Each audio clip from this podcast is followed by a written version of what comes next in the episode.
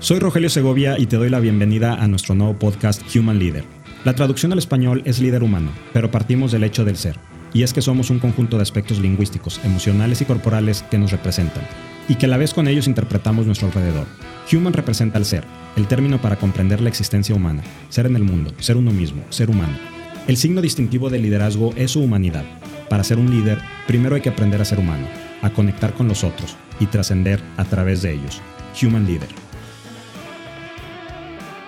Hola, bienvenidos al programa Human Leader. El día de hoy vamos a tener de invitado a Adrián Hernández.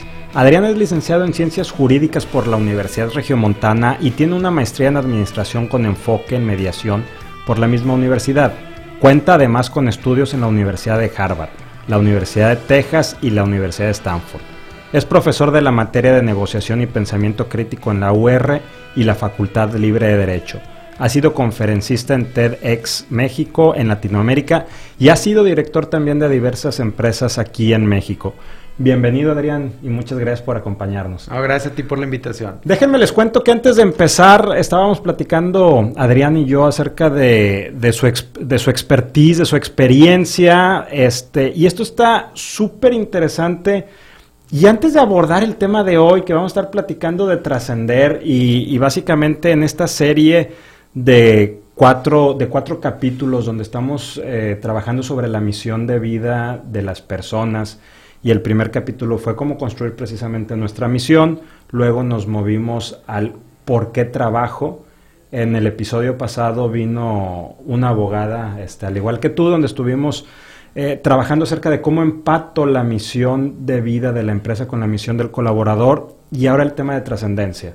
Pero, pero mientras entramos al programa, tú me hiciste un comentario que se me hizo súper interesante de cuando estabas como director de una empresa de, seguros, te ofrecen una posición en Latinoamérica y tu respuesta fue no. Sí, eh, este, definitivamente fue no. Eh, yo estaba, a ver, me voy un poquito atrás. Yo iba descubriendo que podía tener una carrera con un impacto eh, global y con un conocimiento y una experiencia global desde Monterrey que, vamos, la fui escalando, ¿verdad? Yo empecé desde abajo, llegué a, una de las últimas posiciones, no, era el director general de esa compañía, pero era el director de una unidad, de, una de las de dos unidades de negocio. Llega una adquisición por una más grande, soy el primero que me invitan precisamente a, tomar una responsabilidad a nivel Latinoamérica y precisamente fue el momento de cuestionarme muchísimas cosas, o sea, y la pregunta más básica era, ¿eso es lo que quiero? Y sobre todo, la pregunta nace de ver a los demás que están en ese tipo de posiciones, que tienen que estar viajando dos o tres semanas al mes, que están en nueve países, que son amigos de todos y de nadie. Y bueno, yo ya no sé lo que tiene cada quien, pero lo que yo tenía y tengo este, era, era algo mucho más valioso que esa oportunidad. Entonces, para mí fue como, ¿quiero? No. Este, ¿Lo necesito? Pues pues tampoco, porque yo no necesitaba esa, eh, eh, esa o sea, no tenía la ambición de ese poder, o, entonces ni, ni, mi ego estaba este, pidiéndome nada de eso, entonces la respuesta fue no, y fue un desconcierto para la compañía. Pero no es eso lo que define al éxito de una persona, no estamos acostumbrados a que estamos estudiando para llegar a lo más alto de una cúspide, en este caso tú eras empleado, eras godín, era posición latinoamericana, era otro tipo de beneficios, obviamente otro salario. ¿No es eso lo, para lo que nos educan, lo que dicen que es a partir de ahí que dejamos un legado y que trascendemos? Tocas un super punto. Eh, en, la primera parte, sí, nos educan para eso. El, gran cuestionamiento es si queremos educarnos a nosotros mismos para eso. Una, una de mis grandes críticas a la ciudad es, que tenemos instituciones que fueron construidas precisamente, si nos vamos a, su origen, por el empresario para satisfacer las necesidades de su empresa. Entonces está bien, o sea, digo, eh, puedes o no estar de acuerdo con eso, eso, pero ya es en cada uno si quieres ser parte de ese programa. Es, ese, como yo les digo, yo, yo digo de repente, esas son las barracas para, para construir soldados. Entonces, sí, y también hay que reconocer algo. Eh, eh, ese, eso, eso que describes, el, para eso nos educamos y para eso vamos. Y, sí, es un programa, es un programa social, o sea, es, es, es una vida que tú puedes querer y tomar Y, yo sé que tú corres y como correr un maratón, si sigues una cierta fórmula, te portas bien, te callas, te gusta lo que no te gusta, este... No tomas cerveza, no comes grasas de más. Eh, exacto, pues, puedes llegar a, ¿no? Aunque, aunque se vea esa meta tan lejos, ¿no? Pero, pero el punto fue, pues no, este, yo creo que volví al, punto de partida y dije, no, pues no, no me voy a, eh, este, yo no estudié para esto, o sea, sobre todo cuando dices, yo no estudié para renunciar a mi vida. Yo estudié para tener herramientas para realizar mi vida. Pero entonces no estudiaste para hacer mucho dinero. No, no, claro, este, he tenido recompensas económicas en mi camino. Si las hipotecas no se pagan solas, ¿verdad? Ni, las colegiaturas. Tengo tres hijos y tengo que, mantenerlos. Y, pero, pero no estudié para eso. Y esa no fue, ese no fue el punto de partida. El punto de partida fue construir mi vida. Cuando tú tomaste esa decisión de no irte, iba a significar menos dinero. Fuera lo que fuera, que te quedaras en la misma posición o te movieras, iba a significar menos dinero. ¿Qué, qué, ¿Cómo balanceaste eso o cómo influyó eso en tu toma de decisión para un lado o para el otro? Es que cuantifiqué la parte no económica de mi salario. Esa fue la clave. O sea, el decir, ¿cuánto gano no económico estando aquí versus lo, la parte adicional que me van a dar? Y, me di cuenta que, que, que, que era, era, menos. Era menos lo que iba a ganar que lo, contra lo que ya tenía. pero es bien difícil verlo, ¿verdad? Y, y, y, vuelvo, o sea, el ego pues te puede eh, recitar al oído de, pues oye, está bien padre, y nueve países, y cómo te van a ver. Pero el punto más importante creo que al que me, al que me repetí fue, ¿cómo me voy a ver yo? Ya. Te, resististe, te resististe al canto de las sirenas. Claro. Te y, un poco de cera en las orejas y a lo que vas. Exacto. Y partir de qué es lo que realmente quiero. Y lo que realmente quiero es construir eh, eh, mi vida. Y parte de mi vida es construir a mi familia. Quiero estar presente con toda mi familia. Y quiero que mi, que mi familia también me vea. Porque pues de eso es de lo que está construida la vida. ¿Qué es lo que nos hace trascender como personas?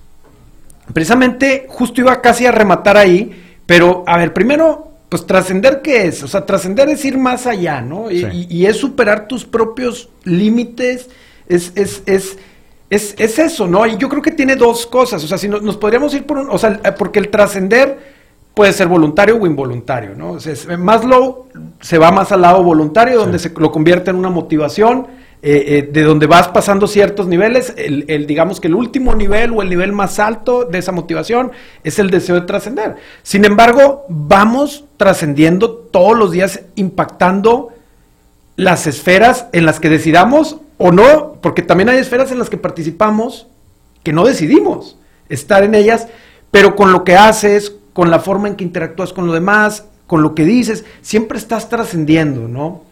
Entonces ahí ahorita... Pero podemos trascender de chiripa, eh, eh, es lo que estás diciendo. Fíjate que precisamente cuando me invitaste pensaba en eso, o sea, y pensaba en, en, estas, en que la ley de vestidos y la ley, eh, ellos trascienden de chiripa y, y, son contratrascendencias en un momento dado, ¿no?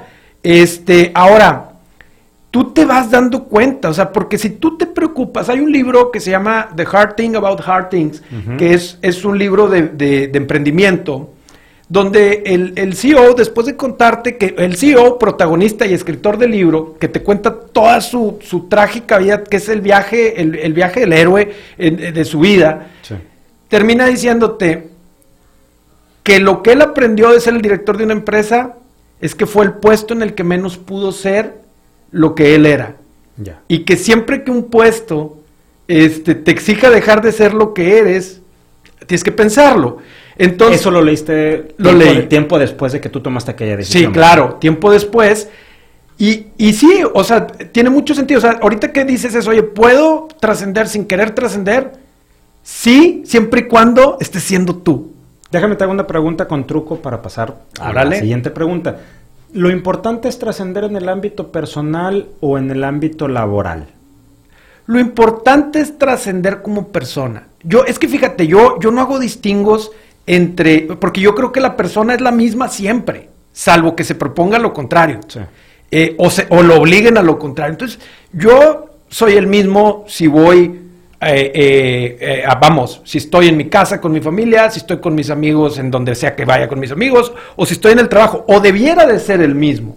El problema es si yo me quiero adaptar a diferentes cosas. O sea, porque precisamente ahorita que hablábamos de eso del Godínez que, que, crece y que trasciende dentro de un ámbito este, profesional, muchas veces también se, lo, se propone cambiar para embonar en ese modelo. Ya. Alguien me decía a mí, precisamente, eh, en otro podcast que participo, tengo un podcast que grabé como director general de, de una aseguradora y luego tengo otro cuando ya me desprendí de eso y me dicen, te oyes bien diferente. ¿Qué fue lo que cambió?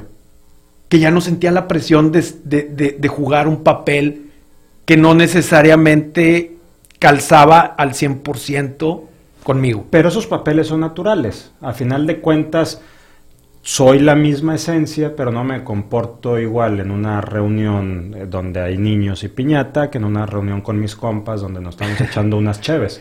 Y sigo siendo la misma persona.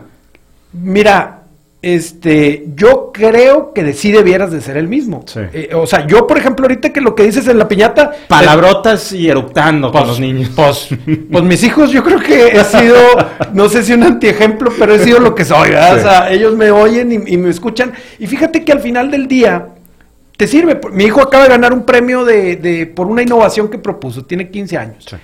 Y alguien me decía, ¿lo ayudaste? Ahí No, yo no lo ayudé pero después platicando con mi hijo me dice, pues es que te oigo todo el día decir esto de negocio. Ya está. Entonces, precisamente ahorita que dices, pues ahí estás. De, ahí lo fue tomando. Claro, estás trascendiendo sin querer. O sea, vamos, como papá quiero trascender. Pero a la hora de la comida y que les estoy platicando las aventuras de los negocios y esto, y mi forma de pensar, y la clase y el podcast y esto, estoy trascendiendo naturalmente, sin proponérmelo y ante personas que me están dando la oportunidad y la confianza de poder trascender con ellos.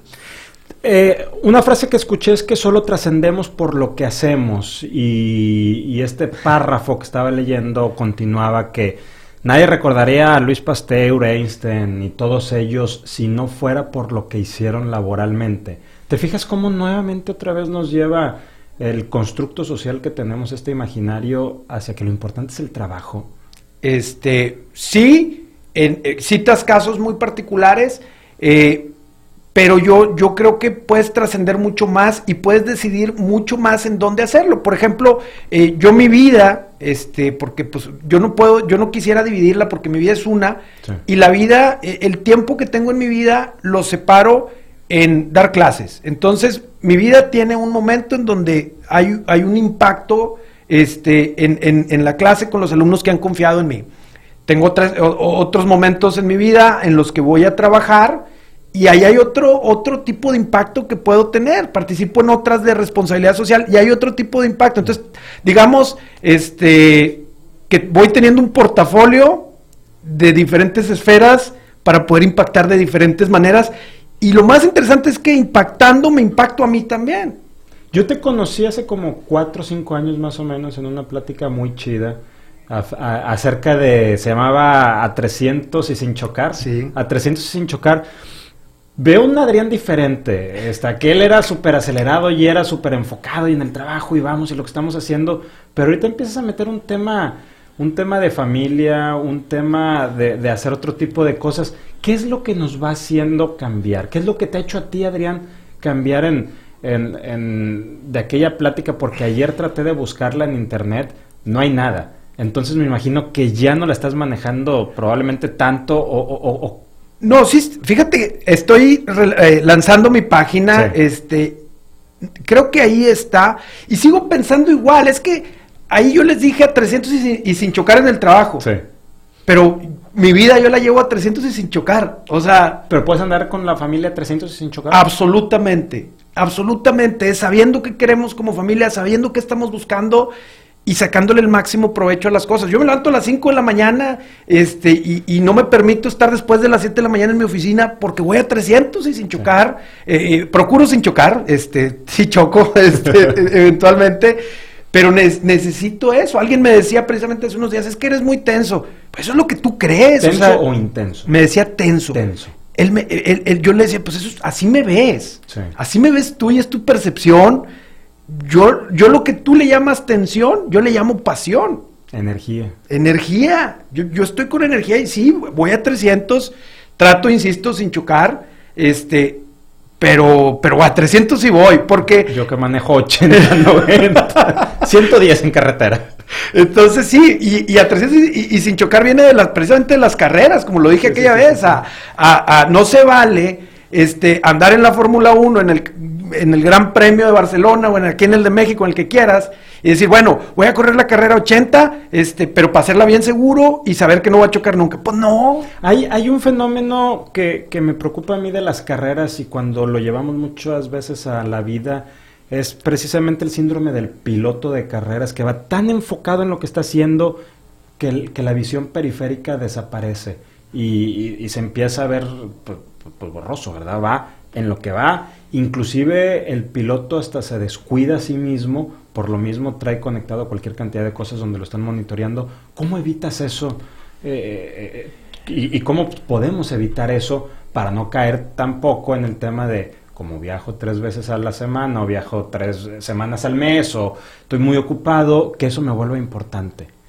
Mira, es que para mí, este, o sea, para mí todo es un tema de disciplina y, tengo esa disciplina hasta en mi tiempo libre, o sea, y, la disciplina en el tiempo libre es disciplina para hacer lo que quiero, porque de eso se trata.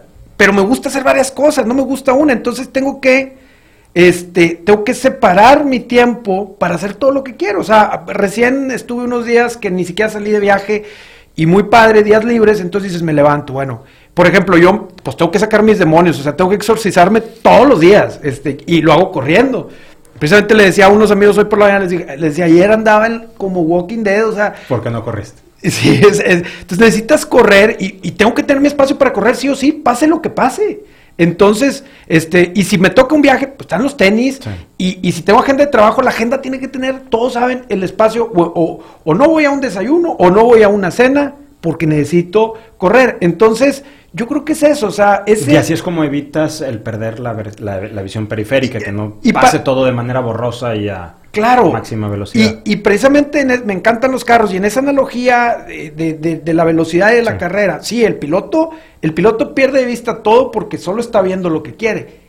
El tema es, si no ve, si no estableces primero el objetivo de tu visión, pues va a haber un problema porque te vas a concentrar en ella. Pero lo cierto también es que vas combinando un poco la visión por los retrovisores, el, el frente y los laterales. Entonces, o sea, lo que quiero decir es, sí vas al frente. Y para ir al frente necesitas tener bien claro qué es lo que estás buscando, ¿no?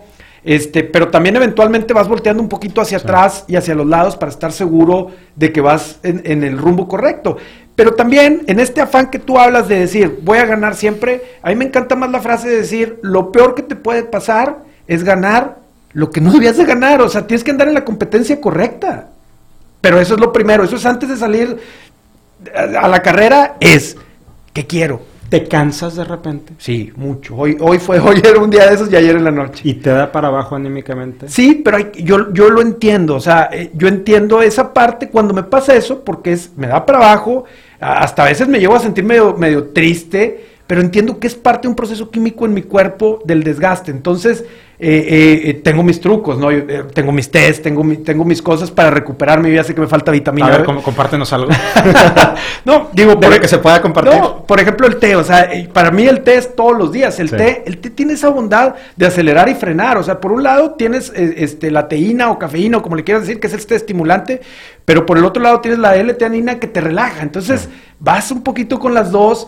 Y, y, y ahorita, por ejemplo, está de moda la ashwagandha que, te ayuda a, reponer tus glándulas adrenales, que son las que se desgastan cuando estás estresado. Entonces, tienes que conocer tu cuerpo porque en ese desgaste del que estamos hablando, que te da para abajo y te hace sentir triste, no estás triste, estás cansado.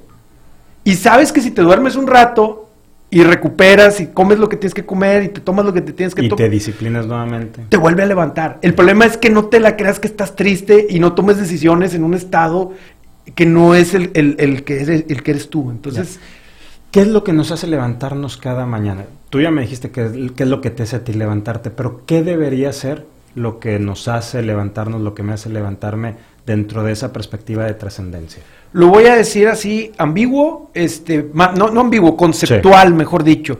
Eh, ¿Qué te tiene que levantar? Te tiene que levantar ir detrás de lo que quieres, cumplirle a los que quieres, eh, en, el, en el sentido de querer, no, no de deber, porque ahí también creo que hay que hacer ese distingo en, ese, en esa trascendencia y todo, y me encanta la frase de Sabater que dice que lo único, y, y aludiendo a la ética, él dice, lo único inmoral en la vida es anteponer el deber por encima del querer. Entonces tú tienes que querer algo, lo que sea, tienes que tener bien claro hacia dónde vas. Entonces, eso te levanta. Y por otro lado, también hay cosas que ya no estás dispuesto a querer en tu vida. Tienes que tener la lista de lo que ya no quieres. Y eso también te va a levantar para superarlo, porque la trascendencia es superar tu propio límite, tu propio confinamiento.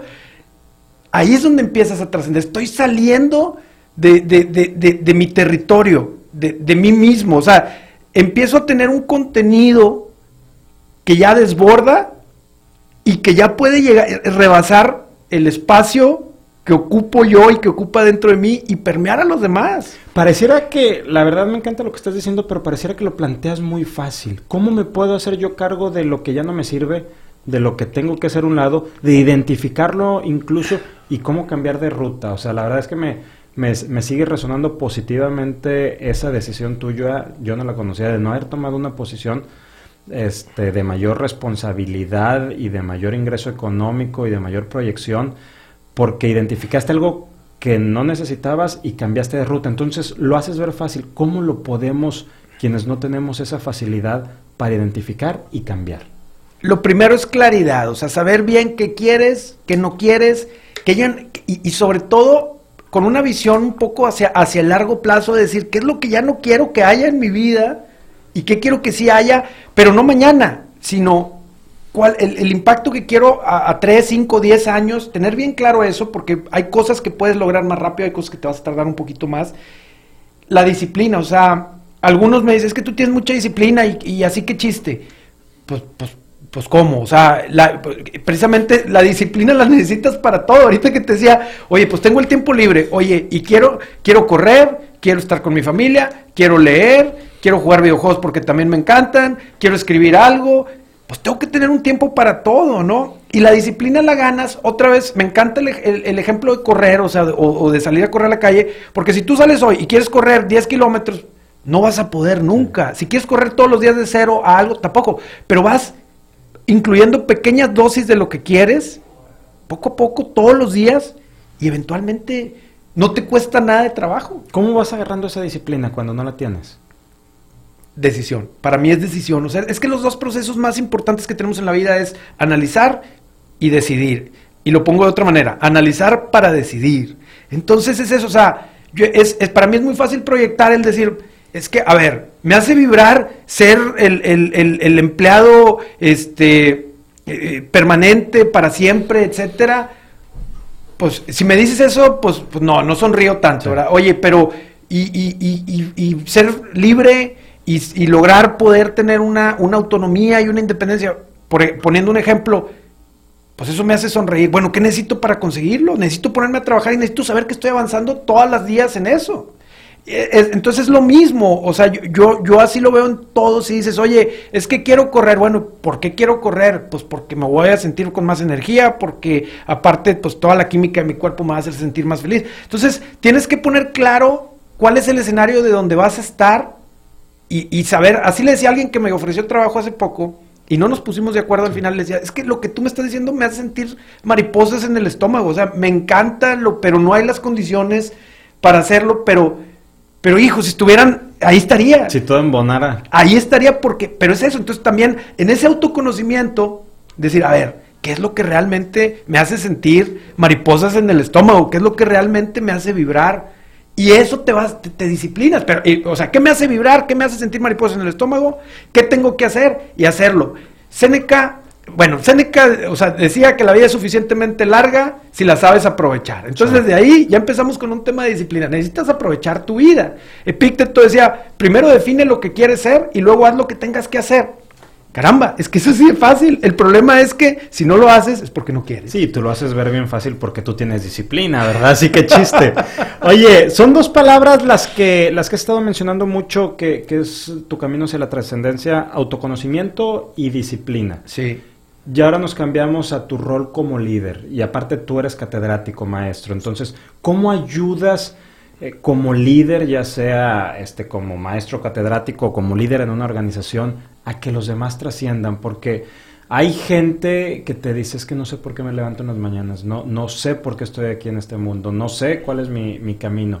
Tú como líder, este, desde una perspectiva eh, laboral o académica, ¿cómo puedes, ¿cómo puedes guiar, ayudar, impulsar? Es que, mira, en lo mismo como sucede en, con los recursos humanos, o sea, en, en todas las eh, grupos o comunidades en las que participamos, hay, hay, hay, un grupo, digamos, homogéneo, una parte, la, la, mayor parte tiene características muy similares y luego tienes los outliers hacia arriba y hacia abajo, ¿no? O sea, tienes el que está súper motivado y él te termina motivando a ti cuando, cuando tú vas a liderar ese grupo y el que necesita una atención especial. Entonces, eso como primer punto, ¿no? ¿Yo qué hago? Pues precisamente, obviamente tienes, tienes tu fórmula con todos de cómo ir planteando ese futuro común, de decir, yo recuerdo el usar mucho, pues vamos a construir historias que podamos contar de viejos y tengo muchísimos eh, colegas que, que, han trabajado en equipos conmigo, que hemos trabajado juntos y que hoy nos acordamos mucho de esas anécdotas que construimos, pero esas anécdotas no las hemos hecho dentro de nuestros confines, hemos sí. tenido que desbordarnos, como lo decía, hemos tenido que tomar decisiones eh, eh, eh, sumamente fuertes. A mí me tocó alguna vez ir contra todo el Consejo de Administración en una decisión, pero eh, parece en contra, pero lo estás haciendo a favor, porque no están terminando de ver lo que tú sí ves, pero tienes que tener esa, ese, ese arrojo de decir, oye, es diferente y tenemos que hacerlo diferente. Y eso mismo que he hecho para arriba, lo hago también hacia, hacia abajo con el equipo que está conmigo y hacia los lados. Uno de los puntos yo creo que es, es hacer consciente de tu equipo y a la organización en la que esté siempre de que la persona, eh, eh, o sea, todos tenemos poder, no tenemos por sí. qué empoderar a nadie, ni nadie necesita esperar a ser empoderado, todos lo tenemos, entonces tú tienes que reavivar esa, esa llama en, en, las personas que te rodean, o sea, cuando entra un alumno a mi clase, sobre todo a esta, a esta nueva de procesos cognitivos, es, tú puedes ser lo que quieras, pero lo que quieras depende de hasta dónde ves y hasta dónde imagines y hasta dónde quieras, entonces eh, eh, es eso, es reavivar eso, hacerlos conscientes. Tú tienes el poder, yo no, yo no te tengo que motivar, tú tienes, tú estás ya motivado y automotivado, salvo que no estés. Pero ¿cómo me haces consciente tú como líder? Las conversaciones, es que yo creo mucho en las conversaciones, en la calidad de las conversaciones que tengas con tu equipo. Y los outliers necesitan diferentes mensajes. O sea, a mí me ha tocado alumnos que de repente me dicen, es que yo ya me voy a cambiar de clase, porque con, con, usted no puedo. Entonces es, ¿Está bien? O sea, y ahí es donde viene el momento este, ¿no? El, del que estás hablando. Está bien, no más que eso no es la solución. Yo te digo que te vayas y cámbiate y no pasa nada. Pero esa no es la solución. La solución es que, que nos enfrentemos tú y yo en el buen sentido dentro del salón de clase y tú te pongas las pilas para entender lo que yo estoy tratando de transmitir y tratando de lograr contigo y con disciplina lo hagas. Entonces, yo lo que te diría es mucha conversación, mucho entendimiento de la persona. Cada persona necesita algo diferente. Siempre tienes que tener una verdadera visión optimista, pero optimista fundada, de decir, es que realmente esto, está esto más adelante porque si hacemos A, B, C y D, vamos a llegar ahí. Y, y, y, y ahora, hace, hace poquito leía también el, el desmembrar un poco el, el, el, factor suerte, ¿verdad? Que, sí. que, pero si tú puedes llegar ahí, o sea... ¿Qué opinas de la suerte? Fíjate que, que, tenía una opinión que cambió la semana pasada con el libro que leí. Este, para mí la suerte era algo inexistente, pero estaba leyendo un, un autor de Harvard precisamente que, que, dice, no, o sea, todo en la vida tiene suerte. Y me convenció mucho lo que decía. Él, él dice, tú fíjate, simplemente tú fíjate, todas las personas, que ahorita hay muchas herramientas como sí. PayScale, Monster, lo que quieras, eh, y benchmarks, ¿cuánto ganas? versus todas las personas iguales a ti, ¿cuánto ganan? La diferencia que tú tienes versus el promedio es tu factor suerte. Ah, caramba, dices, este... Pues, Pero cuando lo ves para arriba, cuando lo ves contrario, con toda la gente que hay arriba que gana más que tú.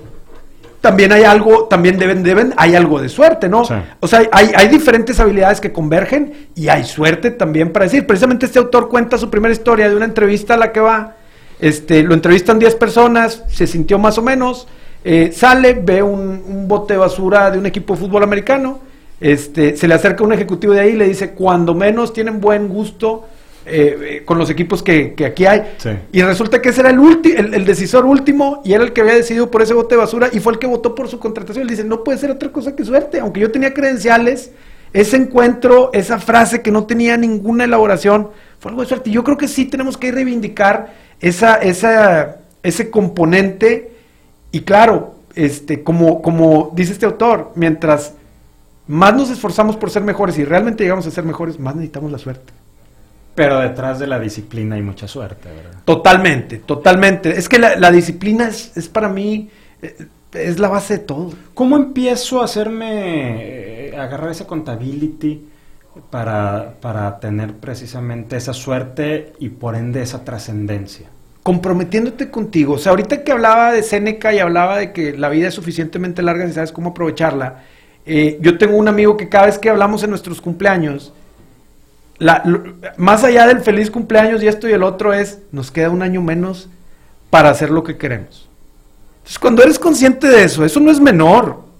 No es menor saber que ya llegó otro viernes y es una semana menos en tu vida, cualquiera que vaya a ser la duración, para lograr lo que quieres. ¿Qué opinas de esa gente que nada más está pensando en el viernes? Tenemos un pizarrón en la oficina, este tipo antiguo de GIS, y los lunes es común encontrar ahí escrita la frase ya casi es viernes, ya casi falta menos este para el viernes. ¿Qué opinas? A mí la verdad me, me ay, como que Sí. esa frase me, me puede porque veo mucho desperdicio de vida, mucho Eso, no, es de que- talentos, de, de energía.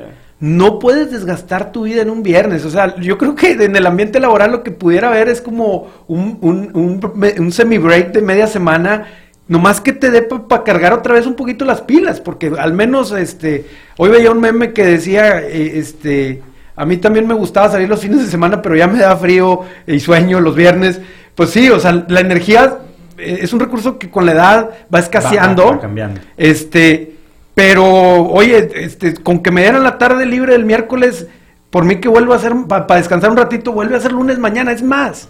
Este, leyendo precisamente un, a un Navy SEAL, Sí. hablando de disciplina, me encantó y, y alguien eh, de mi equipo, precisamente hablando de trascendencia, eh, lo puso entre sus enseñanzas de- de- del año pasado, porque lo llevé yo a la mesa de, de- de nuestras juntas de decirles, todos los días son lunes. O sea, y todos los días son un buen día para empezar a correr, todos los días son un buen día para empezar a leer, todos los días son un buen día para cambiar algún hábito, para cambiar nuestra forma de ser, para empezar de nuevo. Todos los días son, o sea, ¿por qué, por qué tener que esperar toda una semana? O sea, todos los días son lunes. Este, y yo creo que cuando eres consciente de que el tiempo pasa y no, y no quieres que sea viernes. ¿Qué momento, regresándome a algo que decías muy al principio de la conversación, cuando la trascendencia es inconsciente y luego se vuelve consciente, es precisamente cuando te vas dando cuenta de esto, de que te queda este un año menos, de que va caminando, de... Sí, exactamente. Precisamente platicaba con uno de mis mentores, que, que ha sido mentor yo creo que casi por 20 años. Eh, entonces ya, pues él, él ya está en una edad diferente, ya me llevaba años desde, desde que empezó a ser mi mentor. Y en este encuentro que tuvimos después de varios años de no vernos, me dijo, es que estoy inquieto por saber qué voy a dejar más allá de lo económico. Un tipo sumamente exitoso y bien merecido, pero ya está en esa preocupación. o Pero sea, le, le entró ya tarde la preocupación por la trascendencia. yo creo que siempre trabajó y, y- y tiene un gran legado detrás de él. Pero, pero es que yo lo veo siempre, yo lo equiparo a las vacaciones, ¿no? Cuando, cuando, cuando vas de, no sé, de sábado a sábado a un lugar y llega, y, hombre, todavía nos quedan un chorro de días para hacer, pero cuando ya es viernes y sabes que mañana te vas, quieres hacer todo. Sí.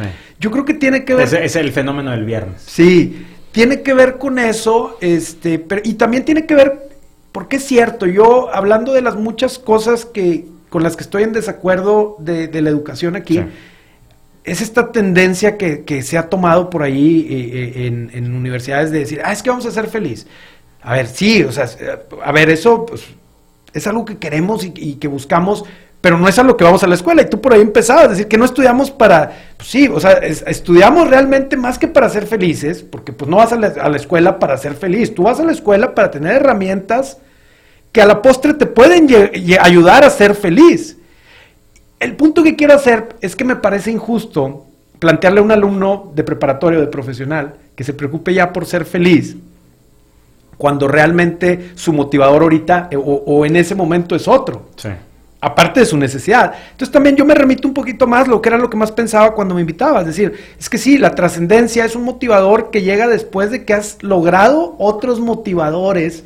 Empiezas a pensar en, ok, ya, ya tengo mi seguridad, este, ya este, tengo mi estatus social, ya tengo mi afiliación hacia...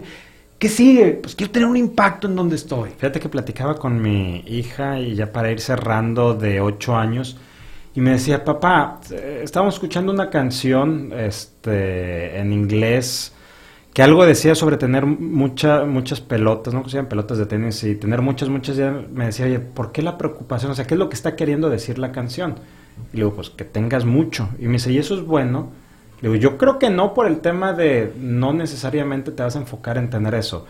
Y me dice, yo creo, papá, que lo único que necesitamos en la vida es un carro, es una casa y es comida.